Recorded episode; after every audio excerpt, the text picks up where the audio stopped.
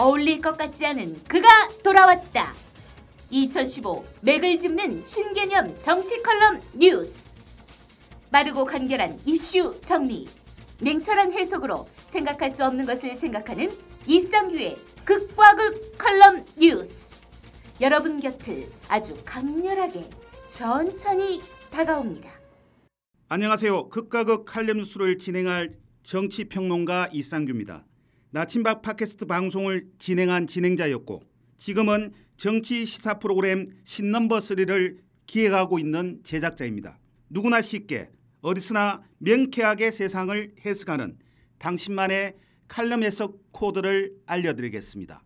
먼저 퇴근길 운전 조심하시고 안전기가 후 편안하게 챙겨봐야 할 오늘의 키포인트 뉴스 5를 알려드리겠습니다.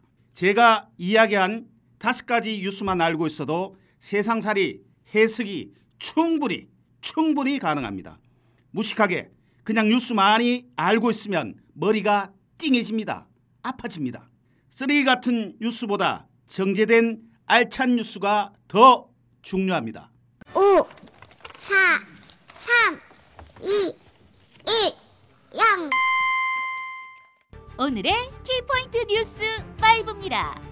첫 번째 뉴스는 용인 캣맘 사건 용의자 초등생 옥상에서 벽돌놀이 하다가 처벌 못해입니다. 두 번째 뉴스는 오늘 낮 경기 중남북권 미세먼지주의보 발령입니다. 세 번째 뉴스는 휴대전화 보험 보상기간 파손 24개월, 분실 18개월로 축소. 당신은 영원한 호갱입니다. 네 번째 뉴스는 한류 스타 김수현 아빠는 가수 김충훈, 아들은 나의 자랑입니다. 마지막 다섯 번째 뉴스는 카터 미 국방장관 왈, 한국형 전투기 KF-X 핵심 기술 4개 이전 안 된다입니다. 지혜를 짜내려고 애쓰기보다는 먼저 성실해야 합니다. 사람이 지혜가 부족해서 일에 실패하는 일은 적습니다. 사람에게 늘 부족한 것은 성실입니다. 성실하면 지혜도 생기지만 성실치 못하면 있는 지혜도 흐려지는 법입니다. 제 말이 아니고 디즈레일리 말씀입니다. 이 말의 핵심은 키포인트 뉴스가 궁금하면 인터넷 검색해보라는 의미입니다.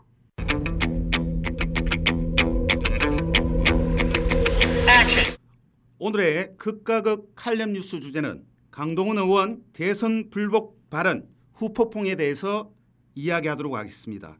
먼저 문화일보, 국민일보가 주장하는 핵심 칼럼 내용입니다.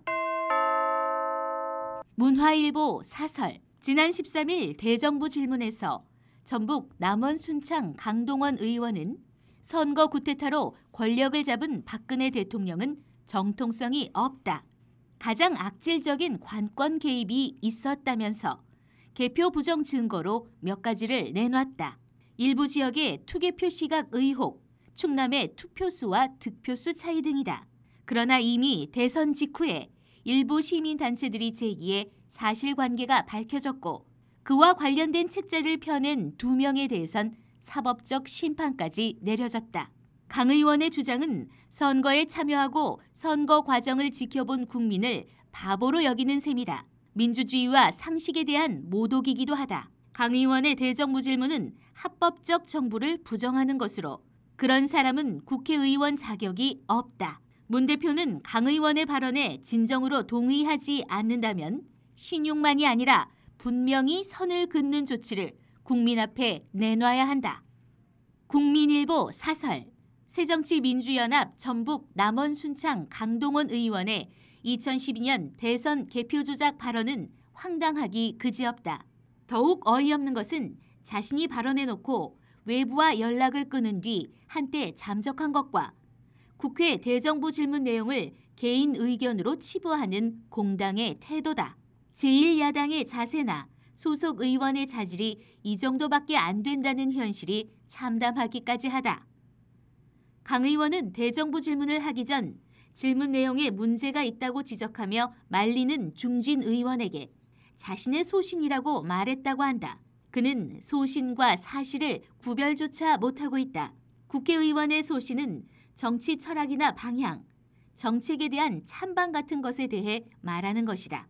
선거 개표 조작은 중대한 범죄 행위이고 범죄 행위는 사실에 관한 것이지 개인의 소신이나 생각에 관한 것이 아니다. 이를 구분도 못하고 확실한 증거도 제시하지 못한 채 마구 주장하는 것은 시정 잡배들이 저작거리에서나 할 수 있는 얘기다. 또 다른 반대쪽인 강동원 의원과 문재인 대표가 주장하는 핵심 내용입니다. 강 의원은 이종걸 원내대표와의 통화에서 당이 역사교과서 투쟁에 집중하는 상황에서 차질을 빚게 해 미안하다고 했다. 원내 부대표, 국회 운영위원직 사퇴 결정 통보엔 알겠다고 답했다. 하지만 부정개표 의혹은 중앙선관위 해명이 덜 됐다며 물러서지 않은 것으로 전해졌다. 새정치민주연합 문재인 대표 주장. 강동원 의원이 제기한 개표 조작 의혹과 관련해 의혹 제기가 상식적이지 않고 국민적 공감을 받을 수 있는 것으로 보이지 않는다고 밝혔다. 지난 대선에 대한 당의 입장은 변함이 없지만 강 의원이 사회 일각의 의혹에 기초해 그런 질의를 한 것으로 보인다고 말했다. 이어 선거 무효 확인 소송이 제기된 지 3년 가까이 지났지만 대법원이 아직 판결을 하지 않은 상황이라며 근거가 없다면 빨리 판결을 내려 의혹을 해소시켜줘야 하는데 판결이 나지 않다 보니 의혹을 가지고 있는 상황이라고 말했다. 문 대표는 또 이 문제로 지금의 국정교과서 국면을 덮으려고 하는 것은 정치적 책략이라며 새누리당도 이 문제를 너무 지나치게 확대할 일은 아니다라고 덧붙였다. 극과 극 양쪽의 핵심 내용을 살펴보았습니다. 오늘의 주제는 강동원 의원 대선 불복 발언 후폭풍에 대해서 청취자 여러분들에게 다음과 같은 칼럼 해수코드를 알려드리겠습니다.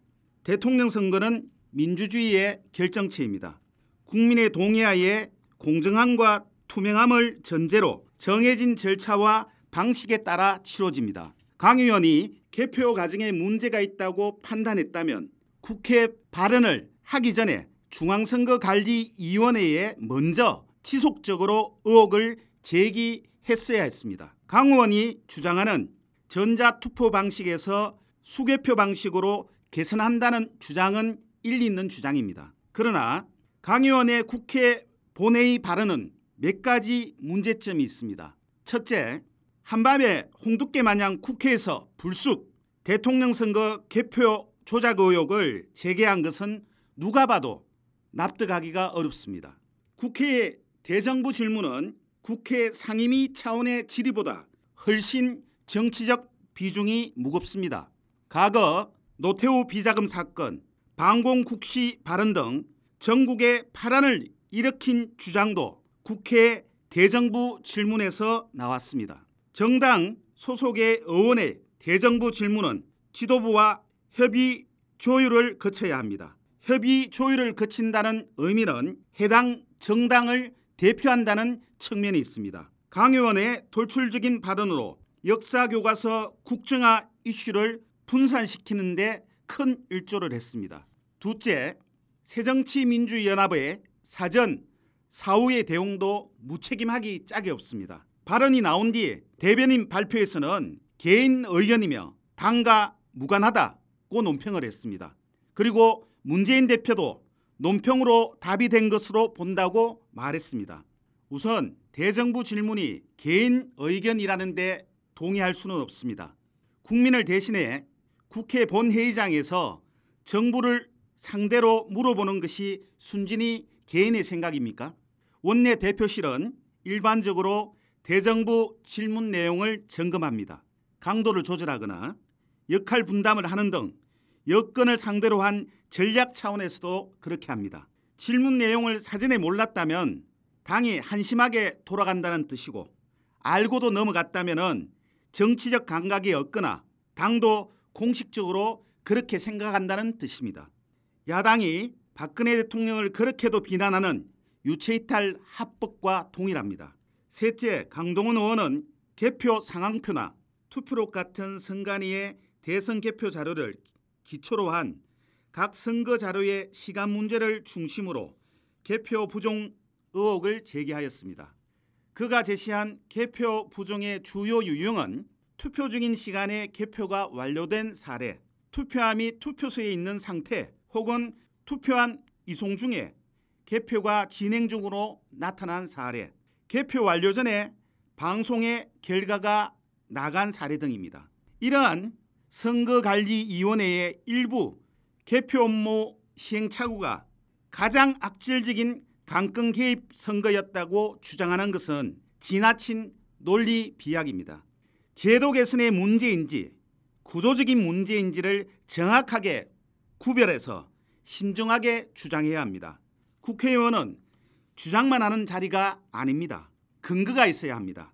이 같은 대선 불복 논란은 2002년 16대 대선 때도 있었습니다. 당시 한나라당은 이해찬 후보가 57만 980표 차로 패하자 개표 오류수를 제기하며 당 차원에서 당선 무효 소송을 냈습니다. 이에 대해 이해찬 당시 민주당 기획본부장은 전자개표기는 IT로 따지면 극히 초보적인 단계인데 은행에서 돈 세는 기계도 못 믿겠냐고 주장했습니다. 또 당 대변인은 한나라당의 철없는 짓 혹시나 하는 요행수 정치가 한심스럽다고 주장했습니다. 결국 이듬해 1월 재검표가 이루어졌지만 오류표가 904표에 불과해 당락은 뒤바뀌지 않았습니다. 당시 한나라당은 대국민 사과를 해야 했습니다. 또 1987년 대선 직후에 KBS 개표 방송에 컴퓨터 조작설도 있었지만 결과는 바뀌지 않았습니다. 현재 대법원은 선거 무효 확인 소송이 제기된 지 3년 가까이 지났지만 아직까지 판결을 하고 있지 않은 상황입니다. 근거가 없다면 빨리 판결을 내려 의혹을 해소시켜야 합니다. 의혹이 길어지면 불신을 자초합니다. 넷째, 새누리당은 어제 아침 긴급 의원총회를 열고 강 의원에 대해 탄 결의문을 채택했습니다. 원유철 새누리당 원내대표는 근거 없는 무책임한 망언으로 국민을 모독하고 국기를 흔드는 정치 테러를 자행했다고 주장하면서 오후에는 의원직 제명을 요구하는 징계안을 국회 윤리위원회에 제출하는 초강수 카드를 꺼내 들었습니다. 이슈는 이슈로 덮어버리는 정치 공세입니다. 민생 문제로 집중해야 하는 여야 모두 정치 공세로 일관하고 있습니다. 기가 막힌 노릇입니다. 한심한 노릇입니다. 오늘은 강동원 의원 대선 불복 발언 후폭풍에 대해서 이야기했습니다. 이상으로 이상규의 극과 극 칼럼 뉴스를 마치도록 하겠습니다. 오늘은 불타는 금요일입니다. 한 주간의 스트레스를 마음껏 푸는 자유의 시간입니다.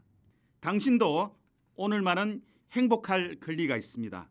오늘만은 술 많이 드시고 내일은 속 푸는 해장국을 먹으면서 편안한 휴일 보내시기를 바라겠습니다. 저도 술 한잔 하겠습니다. 저는 다음 주 월요일 저녁 7시에 다시 찾아뵙겠습니다. 행복한 휴일이 되시기를 기원합니다. 감사합니다.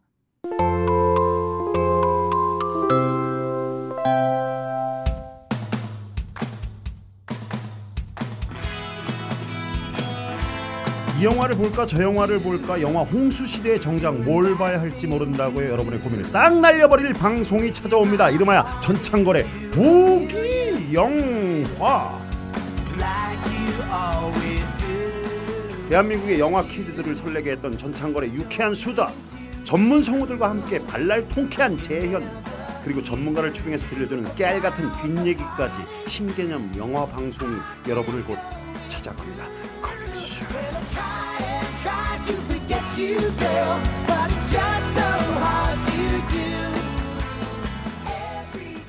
사람과 사람을 연결하는 공감 미디어 스마트 미디어 N입니다.